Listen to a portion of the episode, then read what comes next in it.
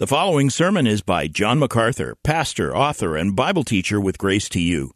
If you've never contacted Grace to You, we want to send you a free booklet by John titled Defeating Discontentment. It gives you seven practical principles that will help you face setbacks and difficult circumstances and experience contentment even when life turns upside down. Request your free booklet titled Defeating Discontentment by writing to defeating at gty.org. That's defeating at gty.org. This offer is good in North America and Europe through June 2024. And now, unleashing God's truth one verse at a time, here is Grace to You Bible teacher John MacArthur. I want to take you back to Luke 17 again this morning. I have a lot to say, and I, I, I want to say things that will be definitive and helpful to you. Because it's very apparent to us now that we who are in the invisible kingdom are living in the middle of another kingdom. When Jesus prayed to the Father, he didn't say, Take them out of the world. He said, Keep them from the evil one. We have to be in the world. Otherwise, we can't preach the gospel. So we are this invisible kingdom in the middle of a visible kingdom that is getting more wicked all the time. In Luke chapter 17, verse 20, Jesus was questioned by the Pharisees as to when the kingdom of God was coming. They thought it was still future, and elements of it are, of course. But he answered them and said, The kingdom of God is not coming with signs to be observed, nor will they say, Look, here it is, or there it is. For the, behold, the kingdom of God is in your midst or among you. That is an incredible statement. They were looking for a kingdom in the future, and the kingdom was there because the king was there. We don't know a lot about kingdoms and kings, so I want to help you with that. We haven't had, as I said a week ago, a king in our history. Well, until now.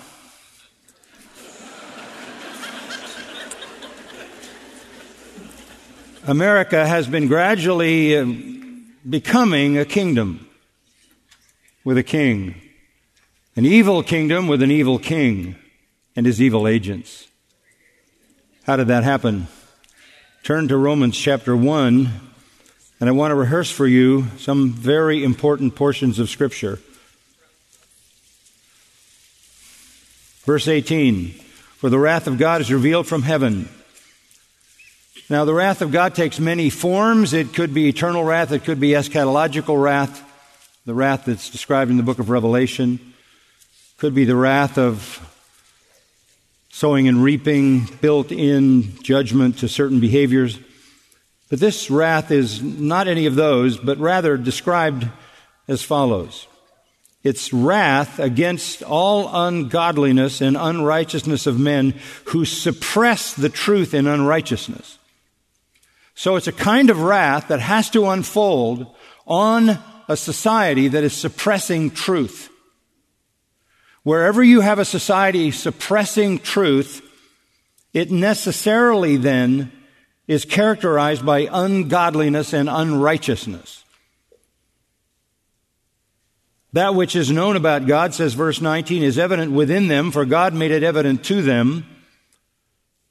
For since the creation of the world, his invisible attributes, his eternal power, and his divine nature have been clearly seen, being understood through what has been made, so that they are without excuse.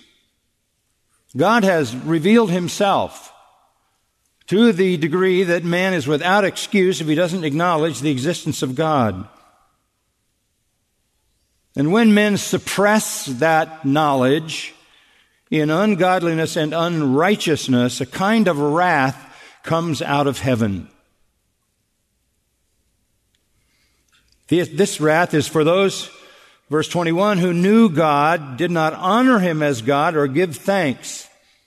It comes on a society that inexcusably turned against the living God who is the creator of all in the case of our society, turns against the revelation of Scripture which has been available to everyone. Though they knew God, that is, they knew God existed because it was clear in the creation and in the scripture, they did not honor him as God or give thanks. They became empty in their speculations. Their foolish heart was darkened. Professing to be wise, they became fools. Those who reject God are fools. When I talk about an evil kingdom, I'm also talking about an evil kingdom made up of fools. They exchanged the glory of the incorruptible God for an image in the form of corruptible man and of birds and four footed animals and crawling creatures. You might say that's ancient animism. You might also say it's modern environmentalism. Therefore, and here's the judgment God gave them over. Language of turning someone over to prison for incarceration and execution. So how do you know when this wrath is operating? You know when a society turns from God that had the knowledge of God, but by creation and scripture, when they give up on the truth of God and exchange God for a materialistic, secular worldview, that form of social, national, cultural apostasy leads to God giving them up, turning them over. And what does that look like? The first phase in verse 24, God gave them over in the lusts of their hearts to impurity so that their bodies would be dishonored among them. For they exchanged the truth of God for a lie and worshiped and served the creature rather than the creator who is blessed forever. Amen. So the first thing you would see in a culture under judgment is a sexual revolution, immorality. impurity, lust, unbounded, dishonoring their bodies among them, pornography as a norm. The second is in verse 26. God then gave them over to degrading passions for their women exchanged the natural function for that which is unnatural. That's lesbianism. And in the same way, also the men abandoned the natural function of the woman and burned in their desire toward one another men with men committing indecent acts and receiving in their own person the due penalty of their error, and that might be AIDS. So first you'll have a sexual revolution when God's wrath is unleashed on a society that turns against him. Secondly, you'll have a homosexual revolution. Sound familiar? Verse 28 says there's a third step. Just as they did not see fit to acknowledge God any longer, God gave them over to a depraved mind. That's a mind that doesn't function there's a kind of insanity. What does that refer to? Not accepting reality. I read yesterday that this one author wants people to know there are a hundred genders. That's insanity. And what comes out of that kind of insanity that we're seeing now, where you're not even dealing with reality? We're making laws to make the insane feel normal. What comes out of that? All kinds of things that are not proper, all unrighteousness, wickedness, greed, evil, envy, murder, strife, deceit, malice, gossip, slander, haters of God, insolent, arrogant, boastful, inventors of evil, disobedient to parents without understanding, untrustworthy, unloving, unmerciful. Okay, that's what you get in that culture of insanity. Verse 32 says the insanity is so severe that though they know the ordinance of God, how do they know it? Because it's built into the fabric of their humanity. The law of God is written in the heart.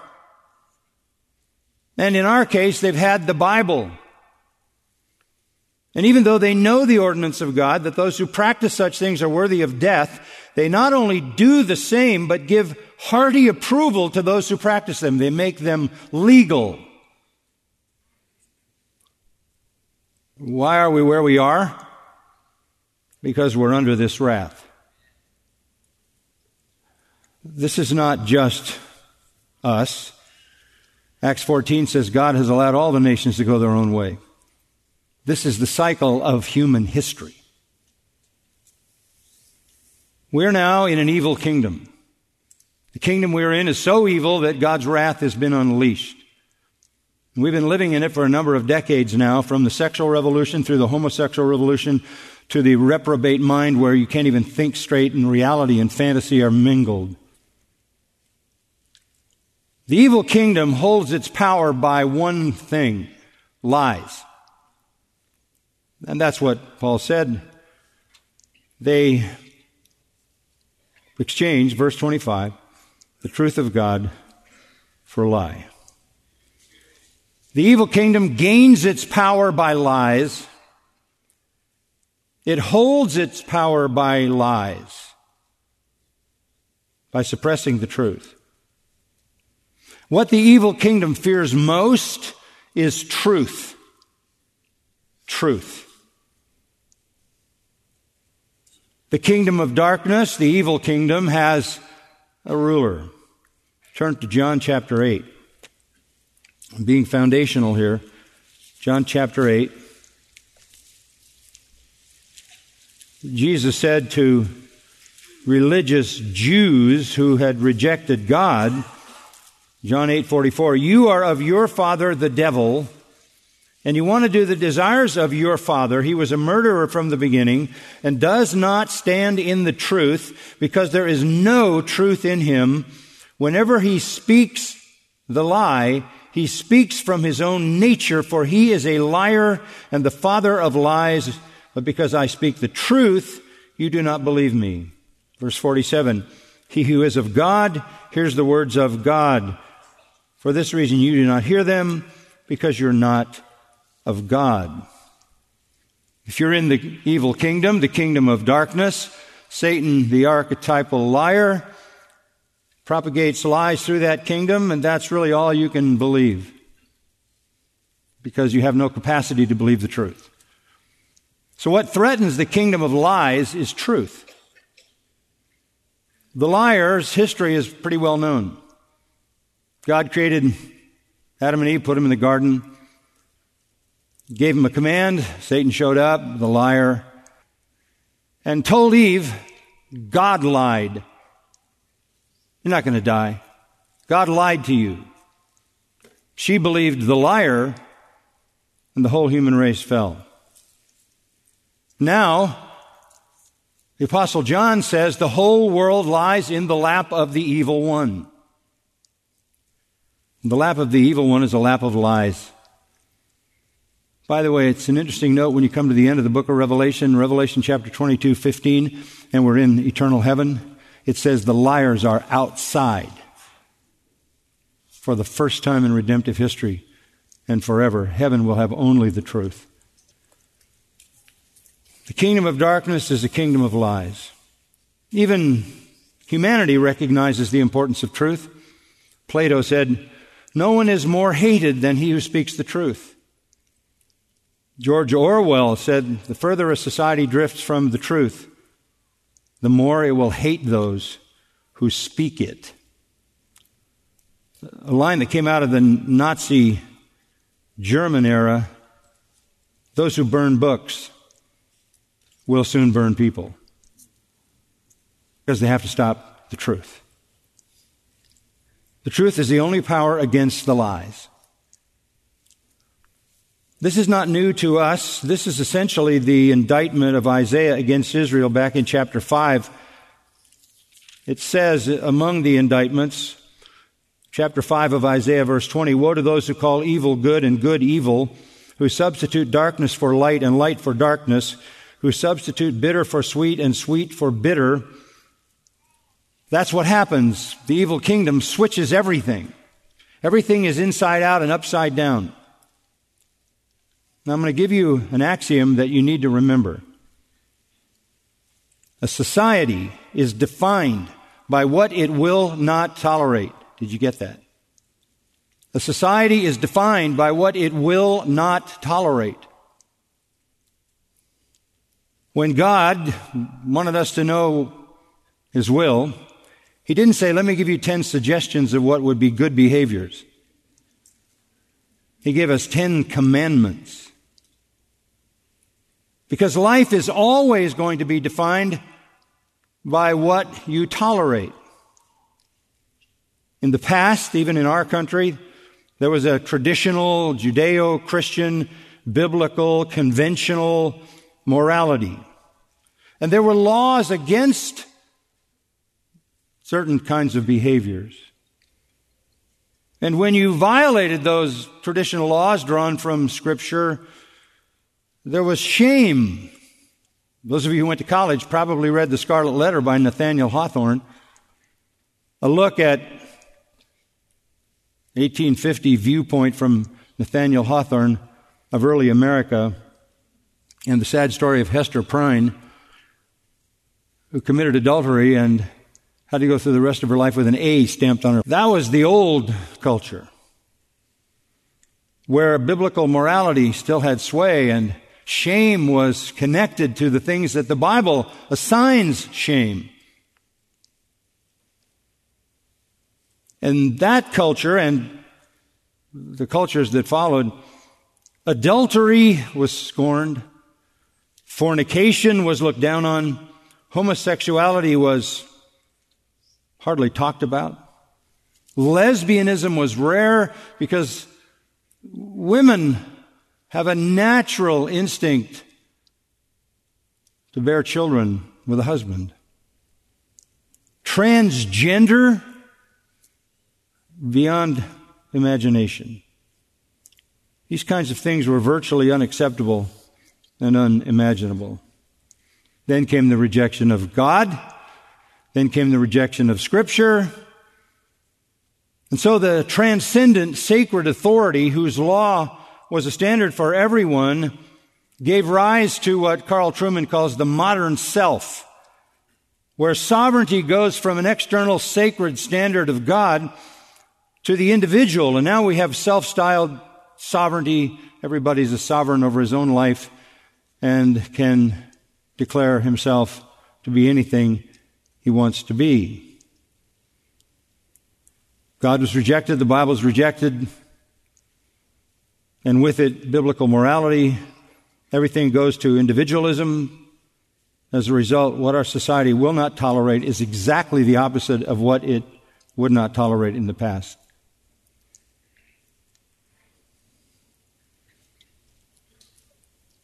So we are now in an overturned morality. This society is making laws to normalize, justify sins, blatant sins.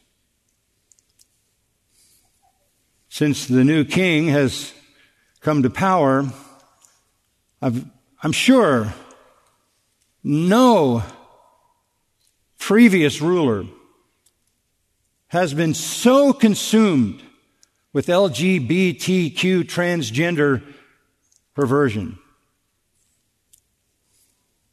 When you have the swearing in of the new Secretary of State, and in being sworn in, he vows to put a gay pride flag on every U.S. embassy on the planet. There's some kind of perversion that has literally turned our culture upside down. If you disagree with this, you're a domestic terrorist. You're an extremist. Now, if you disagree with this, you're a danger. You're breaking the law. You're homophobic, transphobic. You need to be silenced. You need to be terminated. You need to be marginalized. Maybe you need to be silenced altogether or removed. Laws are being made to criminalize righteousness. Laws are being made to silence, terminate truth speakers. Half of the states in America have such laws. An Air Force chaplain was removed from his duty because he gave a message against sexual immorality he was dismissed. You either bake the cake or go to jail. The new king can't stop making rules, can he? You say, why are you calling this a monarchy? Because of executive orders that are just endless. That's unilateral rule. The king and the kingdom of lies will not tolerate the truth. To speak the truth is the greatest threat. They define it as hate speech, personal animus, and now, as I said, domestic terrorism. And to sort of create theater about that, they put fences around the Capitol building and 30,000 troops as if we are such a frightening enemy that they need to arm Washington to defend themselves. There can be no civil liberties for those who tell the truth. There can be no freedom of speech for those who tell the truth because they invade safe spaces, they trigger people. So the king and his lying agents must demonize the truth tellers. And then they need to demonize the past. They need to kill history. They need to go back so past moral standards don't crawl up out of the grave and offend somebody. Strong societies have their foundation in sacred truth. They have a transcendent standard. When that is removed, what you have is barbarism, according to one writer. Barbarism means paganism, lack of civilization. So the trend here is exactly what Romans 1 said. It's ungodliness and unrighteousness, godless paganism, hating God, hating Christ, hating the scripture, hating the true church, and fearing the truth. There was a Taiwanese general who was asked a question by a medical doctor uh, about how Taiwan escaped the pandemic uh, initially. And uh, this Taiwanese general said this We have an entire department in the Taiwanese government that does nothing but monitor Chinese social media. And everything they censor, we know to be the truth. If you're living in a reversed world, you have to think in reverse. You're being lied to all the time. Here's a testimony from Natalia Sakovich, uh, came to grace 30 years ago with her five children. You know them. They left the USSR because of persecution. She finished high school, of course, at the top of her class as valedictorian because all her kids are smart. She um, began her university studies on a prestigious, full funded scholarship. She was being prepped to work as a translator in London in the Soviet embassy, so she was studying English. Her path would change when she became a believer. When the authorities found out that she was a believer, they demanded that she and her sister resign from their job. They ended up working as cleaning ladies. She couldn't find a job after graduation. She spent the next 13 years as a cleaning lady, cleaning the offices and emptying the trash bins of Soviet scholars, even though she graduated the top of the class. When her older brother became a believer, he was expelled from the PhD program in mechanical engineering in the final semester of his studies. Her sister was expelled from another program in architecture after a woman saw her reading the Bible on a train. I'm afraid that masks are perfect training ground to teach people how to confront behavior they don't like, and that can easily transition when they're sent out to find Christians and confront that and report that as well. Anyway, her sister was expelled. But Natalia continued to play an important role in the underground church. She had regular meetings with believers from other countries who supported Soviet believers. They had a secret code um, if they said grandmother isn't feeling well, the meeting was off. If the telegram said grandmother's looking forward to the birthday party, church was on. 1976, when Natalia and her fellow congregants came to church on a winter Sunday, they discovered on the front door of the building a large lock which had been placed there by the Soviet authorities. For the next two years, the congregants met in the forests of Riga, Latvia during the warm months and in people's homes during the winter. When police discovered the location, they showed up to scatter the meeting and arrest the leadership. Despite the threat of arrest, the church continued to meet and accept new members, baptizing new converts in local lakes in the middle of the night, sometimes in the middle of the winter. 1981, Natalia's home was raided by 17 KGB agents and police officers who confiscated six large bags of religious material and personal belongings. During those years, Natalia's friends were arrested on various occasions, interrogated by the KGB, and sent to prison for multiple year sentences. Her best friend, a 19 year old young woman, was sent to a Siberian labor camp for six years for participating in a children's Christian camp. And while the Soviet authorities prevented Natalia from working as a translator for the communist regime, she became the church translator for all the missionaries who visited her local church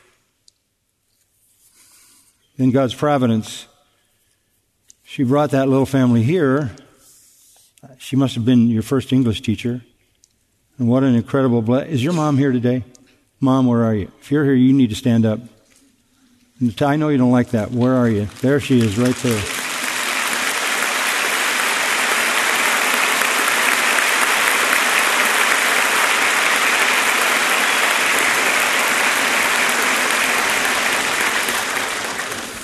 All of that was a result of Marxism and socialism, words you're hearing all the time. All the time. Satan is the liar king. He's the liar king. He has a massive supernatural force of demons against whom we wrestle. His children are liars. The kingdom of darkness is known by its lies. This has penetrated the most sacred halls of our government, the Supreme Court.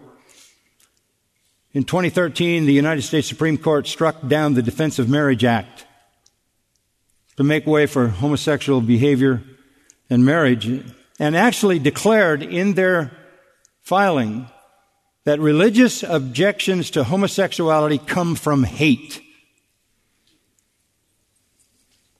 God is out, prayer is out, the Ten Commandments are out. Get those off the wall. The Bible is out. Blasphemy is in. Immorality is to be protected. In fact, laws are, be, are to be made and enforced to normalize perversion. Cancel all dissent. There can't be any dissent. That's why people are getting canceled. That's why their Twitter accounts are being taken down. And big tech is in cahoots with this paganism. And for the first time in human history, they can shut down anybody they want. This leads me to draw your attention to 2 Corinthians chapter 10. Your watch is irrelevant this morning. Stop looking at it.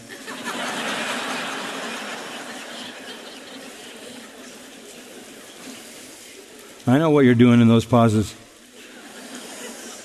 2 Corinthians 10 3.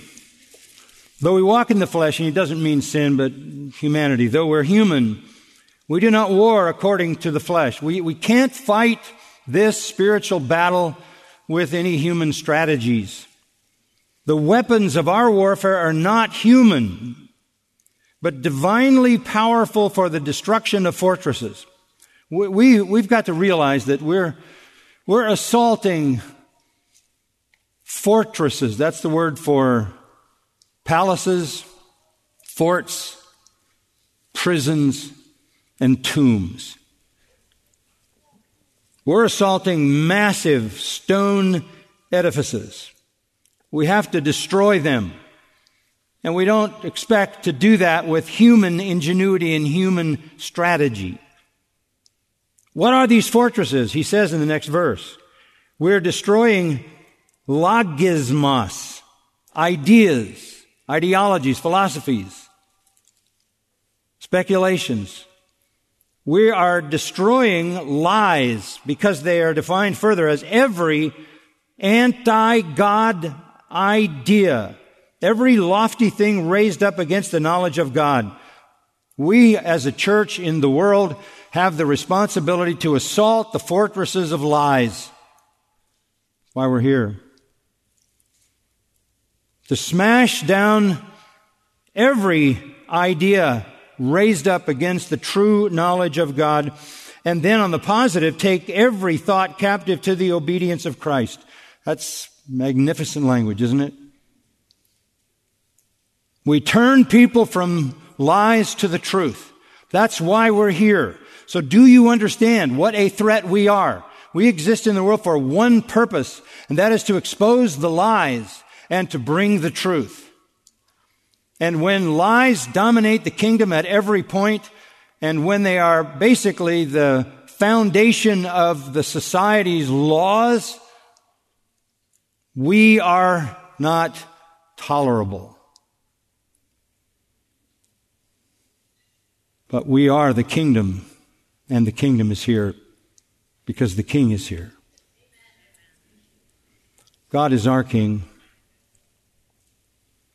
Psalm 47 7, God is the king of all the earth. Psalm 74 12, God is my king. Psalm 45 6, Your throne, O God, is forever and ever. A scepter of uprightness is the scepter of your kingdom. Psalm 10 16, The Lord is king forever and ever. Jeremiah 10 10, But the Lord is the true God. He is the living God and the everlasting king. The nations cannot survive his indignation. Isaiah 33, 22 says, The Lord is our judge. The Lord is our lawgiver. The Lord is our king. He will save us. He's a king that doesn't need investigating, except to find the truth about him on the pages of Scripture. He is holy, holy, holy. In Deuteronomy chapter 10, I want to read just a portion of that chapter, starting maybe at verse 12. Now, Israel, what does the Lord your God require from you? But to fear the Lord your God or to fear Yahweh your God, to walk in all his ways and love him, and to serve Yahweh your God with all your heart and with all your soul, and to keep Yahweh's commandments and his statutes, which I'm commanding you today for your good. Behold, to Yahweh your God belong heaven and the highest heavens, the earth and all that is in it. Yet on your fathers did Yahweh set his affection to love them, and he chose their descendants after them, even you above all peoples as it is this day. So circumcise your heart and stiffen your neck no longer. For Yahweh your God is the God of gods and the Lord of lords, the great, the mighty, and the awesome God who does not show partiality, unlike politicians, and doesn't take a bribe.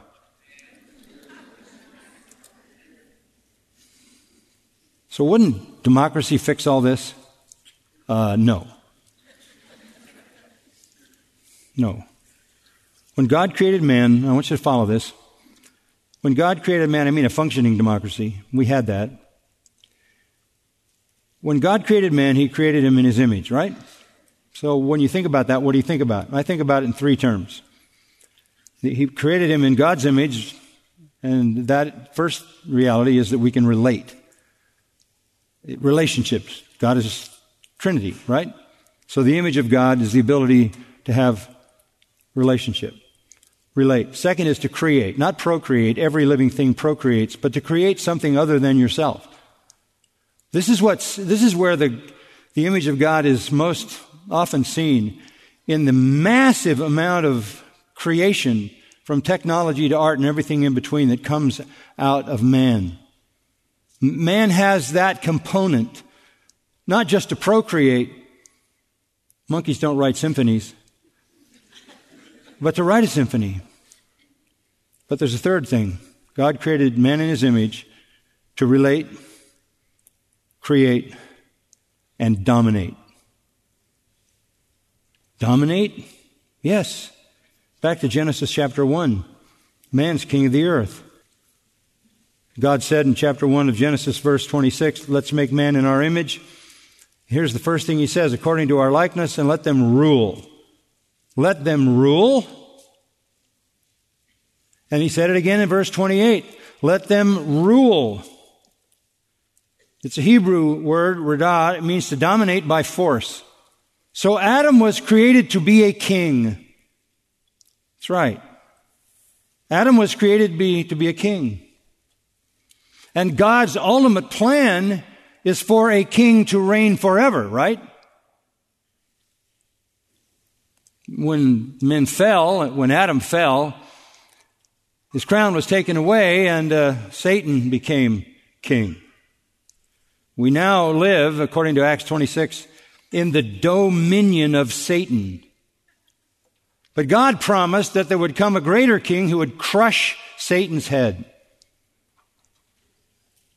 But until he came, and even after he came, all human history is the story of the usurper, the evil king Satan, ruling the world through other evil kings until the coming of the King of righteousness.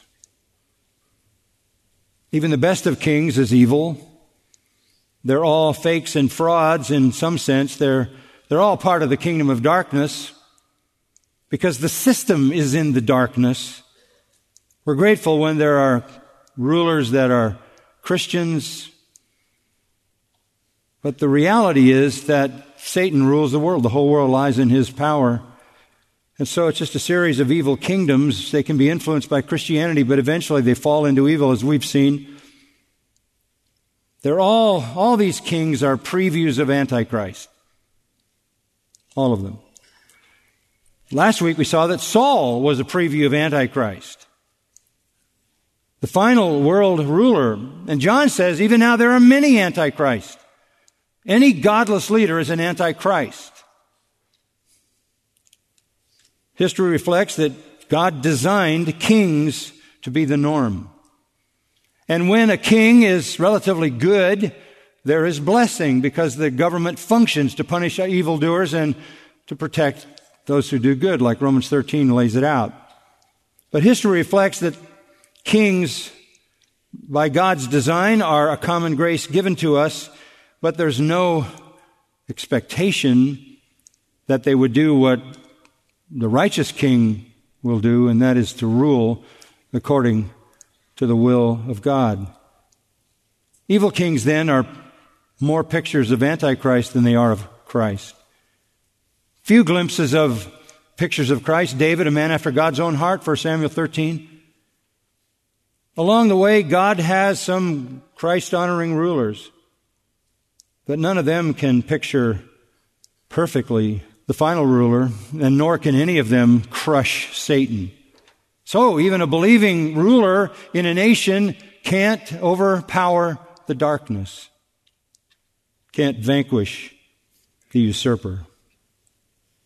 There's an illustration of this, two illustrations of this. The first one comes in the book of Daniel in chapter 2 verse, well, we'll look just at verse 37. This is the dream that the pagan king has. Nebuchadnezzar, he had these dreams. You, O king, are the king of kings, to whom the God of heaven has given the kingdom, the power, the strength, and the glory. Really. He was dreaming that about himself. That's a problem. By chapter four, he's spending seven years out in the field like a beast until he learns that the true God reigns. You may think you reign as some king, but only God reigns. The New Testament counterpart to that is in the 12th chapter of Acts, one of the most serious warnings to evil rulers is the account of Herod, who was impressed with himself as Nebuchadnezzar was. And so in verse 20 of Acts 12, um, we're introduced to this event. On an appointed day, verse 21, Herod put on his royal apparel, took his seat on the rostrum or the judgment seat, and began delivering an address to the people. The people kept crying out, the voice of a God and not of a man. And immediately an angel of the Lord struck him because he didn't give God the glory and he was eaten by worms and died.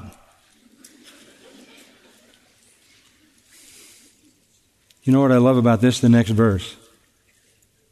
Let the word of God continue to grow and to be multiplied. The king will die, the word will live. No matter what the king does, he will die and the word will live. When we come to the New Testament, we come to the introduction of the perfect King, our Lord Jesus Christ. And in Luke chapter 1, as I told you last time, an angel comes to Mary, Gabriel, and says to her, verse 30, Don't be afraid. You found favor with God, and behold, you will conceive in your womb and bear a son you shall call his name Jesus. He will be great and will be called the Son of the Most High. And the Lord God will give him the throne of his father David, and he will reign over the house of Jacob forever, and his kingdom will have no end. This is the annunciation that the true king has arrived. And from then on, this is something very, very important to Luke. Chapter 8, verse 1. He began going around from one city and village to another, proclaiming and preaching the kingdom of God. The kingdom had come because the king had come. Chapter 9, he called the twelve together, gave them power and authority over all the demons, healed diseases, and he sent them out to proclaim the kingdom of God. Verse 26 of that same chapter Whoever is ashamed of me and my words, the Son of Man will be ashamed of him when he comes in his glory and the glory of the Father and of the holy angels. And I say to you truthfully, there are some of those standing here who will not taste death until they see the kingdom of God. Chapter 10 and verse 9 The kingdom of God has come near to you. Chapter 11, verse 20 the kingdom of God has come upon you. Chapter 12, verse 31 Seek his kingdom, and these will be added to you. Do not be afraid, little flock, for your Father has chosen gladly to give you the kingdom. And so it goes all the way through Luke. In John 18, Jesus said, My kingdom is not of this world. If my kingdom were of this world, my servants would fight but my kingdom is not of this world. So who is in this kingdom? This kingdom of light in the midst of the kingdom of darkness. Those who are born again. John 3, Jesus said, unless you're born again, you can't see the kingdom of God. You have to be born from above. To those who are regenerate and those who repent, repent for the kingdom is here. Matthew 4:17. For those who are humble and broken over their sin, hear these words of our Lord. Blessed are the poor in spirit, the spiritually bankrupt, for theirs is the kingdom of heaven. Blessed are those who mourn over their sin, for they shall be comforted. Blessed are the meek, for they shall inherit the earth. Blessed are those who hunger and thirst for righteousness they know they don't have. They will be satisfied. Blessed are the merciful, they'll receive mercy. Blessed are the pure in heart, they'll see God. Blessed are the peacemakers, they'll be called sons of God. Blessed are those who have been persecuted for the sake of righteousness, for theirs is the kingdom of heaven. What identifies you as someone in the kingdom is spiritual bankruptcy that comes to God, mourning over your sin, crying out for His righteousness, a righteousness that you do not possess, receiving that righteousness which manifests itself in meekness, mercy, purity, peace, and persecution. It's also the dependent who are in the kingdom. Jesus said, unless you become like a little what? Child, you can't enter my kingdom, Matthew 18. But let me sum it up the way Mark sums it up in Mark chapter 1, verse 15. Jesus came, verse 14, into Galilee preaching the gospel of God and saying, this is so important, the time is fulfilled and the kingdom of God has come. The kingdom has come. The invisible kingdom, the spiritual kingdom. Repent and believe in the gospel. So, how do you get out of the kingdom of darkness that will be destroyed and is being destroyed into the kingdom of light? What do you do to be delivered from the kingdom of darkness into the kingdom of God's dear Son? You must be regenerate. That's a work from heaven. You must repent. That's the work that the Spirit does to convict you of sin and righteousness and judgment. You must recognize your spiritual bankruptcy and poverty and that there is no righteousness which can at all satisfy God's requirement for a kingdom citizen. You must understand that you are utterly dependent. You have nothing to offer God. You come like a child with no accomplishments. But summing it all up, as Mark does, you have to believe the gospel. You have to believe the gospel. The true kingdom is here. The king was there. The Jews were not interested in that king, as our nation is not interested in him. So Peter said to them on the day of Pentecost in Acts 2:22, "Men of Israel, listen to these words: Jesus the Nazarene, a man attested to you by God with miracles and wonders and signs which God performed through him in your midst, just as you yourselves know. This man, delivered over by the predetermined plan and foreknowledge of God, you nailed to a cross by the hands of godless men and put him to death." John put it this way, he came unto his own and his own received him not. He was in the world, the world was made by him, and the world knew him not. But verse 24 of Acts 2 says, But God raised him up again, putting an end to the agony of death, since it was impossible for him to be held in its power. There is a king you can't kill. He already died and rose and lives forever. Turn to the book of Revelation. We don't have time to go through all that's there, but a few minutes. Look at chapter 1, verse 5. Jesus Christ. I love this. Jesus Christ, the faithful witness, the prototokos, the premier one from the dead and the ruler of the kings of the earth. To him who loves us and released us from our sins by his blood, and he has made us to be a kingdom, a kingdom of priests, which means we have direct and total access to the Holy of Holies, to his God and Father, to him the faithful witness, firstborn from the dead, the ruler of the kings of the earth, to him who loves us and released us from our sins by his blood, to him who made us to be a kingdom, to him who made us priests to his God and Father, to him be the glory and the dominion forever and ever. And everybody said, This is our King. This is our King. The kingdom is here. The king is here. He lives in his people. Christ in you, the hope of glory. But the day is coming when he will come to establish his kingdom on earth. Listen to Revelation 11:15. The seventh angel sounded there were voices, loud voices in heaven saying the kingdom of the world has become the kingdom of our Lord and of his Christ. Stop right there.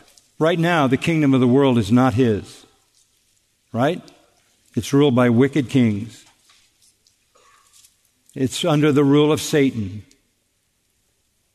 But the day is coming when the kingdom of the world, not just the invisible kingdom, but the visible kingdom, the world, will become the kingdom of our Lord and of His Christ, and He will reign forever and ever.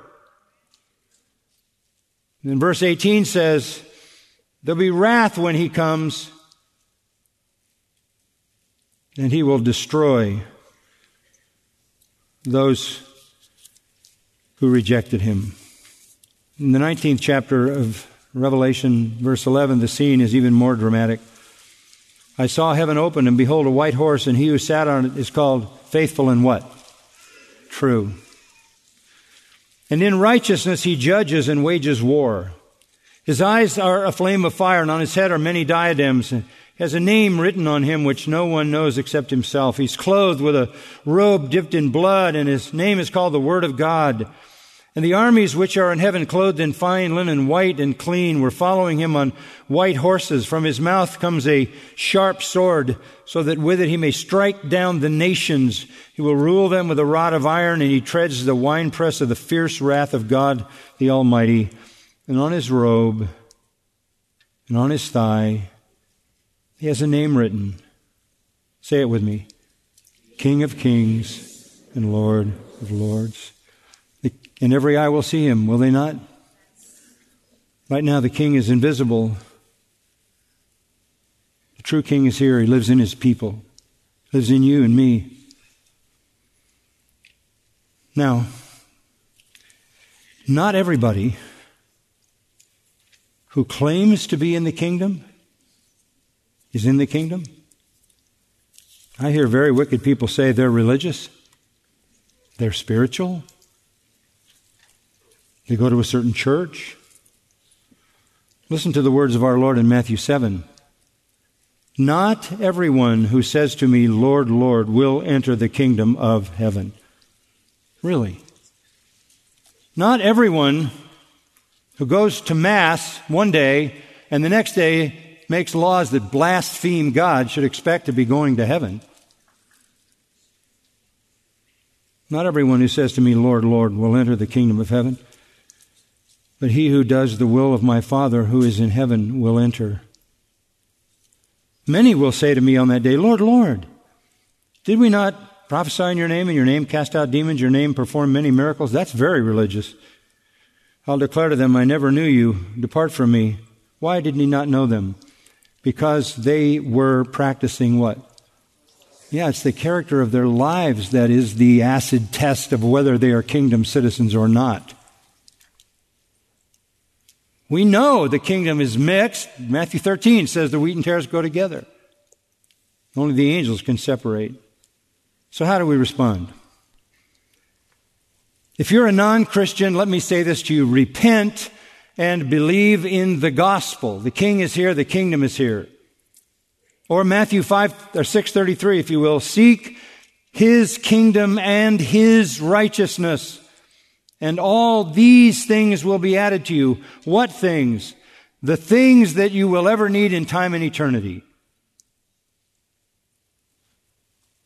What is the reward of coming into the kingdom? Well, the truth will make you free. Luke 22, 29 and 30, and just as my Father granted me a, a kingdom I grant you that you may eat and drink at my table in the kingdom. You get to be at the head table in the eternal kingdom, sit forever with Christ. Oh, not just at the table. Revelation 3:21, and sit down with me on my throne as I sat on my Father's throne. So, if you are non-Christian, the kingdom is here, the king is here. Repent and believe the gospel. Now, what about a Christian? Well, you could take a cue from the Apostle Paul. Uh, the Apostle Paul, in his calling from God, showed us essentially what we all should be doing. He says to King Agrippa, giving his testimony in Acts 26, um, I did not prove disobedient to the heavenly vision. The Lord gave me a vision, a call, and I was obedient.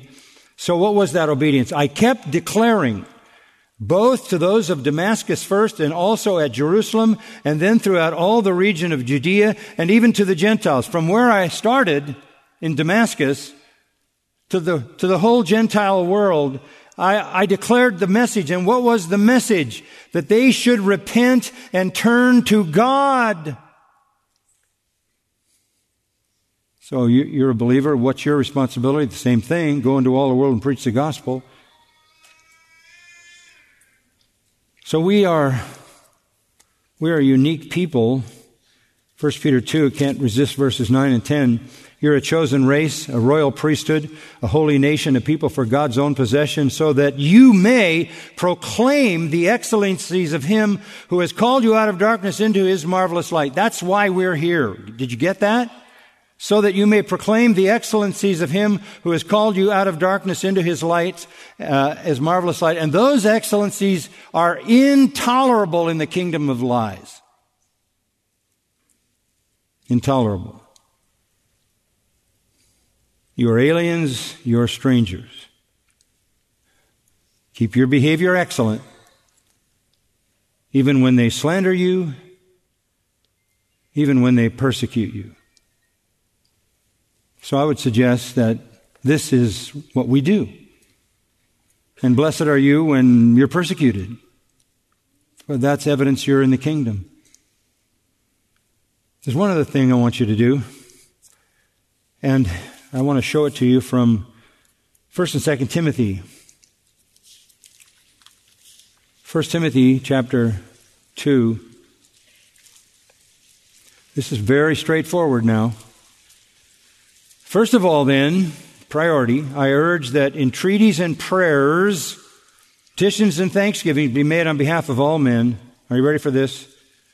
For kings and for all who are in authority. So, what are you supposed to be doing for the evil king and the evil empire and all his evil agents? What's your responsibility? Proclaim the truth and do what? Pray. What are you praying for? You're praying for their salvation. Verse 4 God it is good and acceptable in the sight of God our Savior to do that because God desires all men to be saved and come to the knowledge of what? The truth. So we have to proclaim the truth. We can't hedge. We can't compromise. We can't hide it. We can't soften it. We proclaim the truth and we pray for the salvation of those in leadership from the president on down. 2 Timothy 2 26, uh, I'm sorry, 22 to 26. Flee youthful lusts.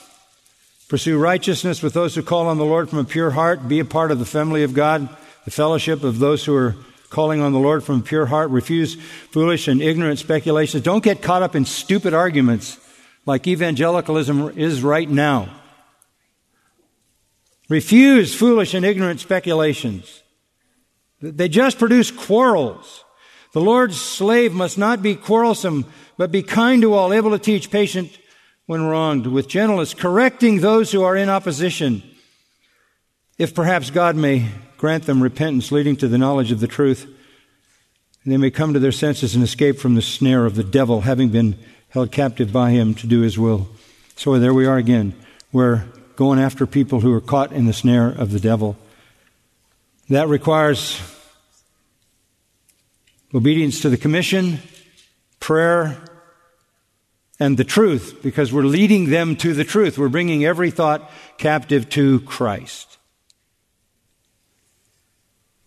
One more time, turn back to Revelation chapter 1, verse 5. This is the benediction. Now, verse 5 to Jesus Christ, the faithful witness He's our model for faithful witness. The firstborn from the dead, we followed him. We were dead and we live. The ruler of the kings of the earth, and we reign in him. To him who loves us and released us from our sins by his blood. And he has made us to be a kingdom, priests with access to his God and Father. To him be the glory and the dominion forever and ever.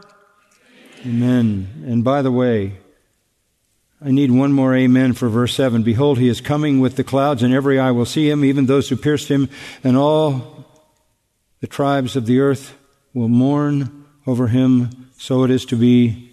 Amen. Let's pray. I think of the words of Isaac Watts, who wrote the hymn that touches on this text in Revelation. Now to the Lord that makes us know the wonders of his dying love, be humble honors paid below and strains of nobler praise above. 'Twas he that cleansed our foulest sins and washed us in his richest blood. 'Tis he that makes us priests and kings and brings us rebels near to God. To Jesus, our atoning priest, to Jesus, our superior king, be everlasting power confessed and every tongue his glory sung. Behold, on flying clouds he comes, and every eye shall see him move. Though with our sins we pierced him once, then he displays his pardoning love. The unbelieving world shall wail, while we rejoice to see the day. Come, Lord Jesus, nor let thy promise fail, nor let thy chariots long delay. Even so, come, Lord Jesus. Amen. You've been listening to John MacArthur, Bible teacher with Grace to You. For free access to all of John's lessons and a listing of study Bibles and books available for sale, visit Grace to You's website at gty.org. John MacArthur and Grace to You reserve all copyright protection under applicable law. Our copyright policy is available at gty.org and it includes instructions for and limitations on duplicating this digital file.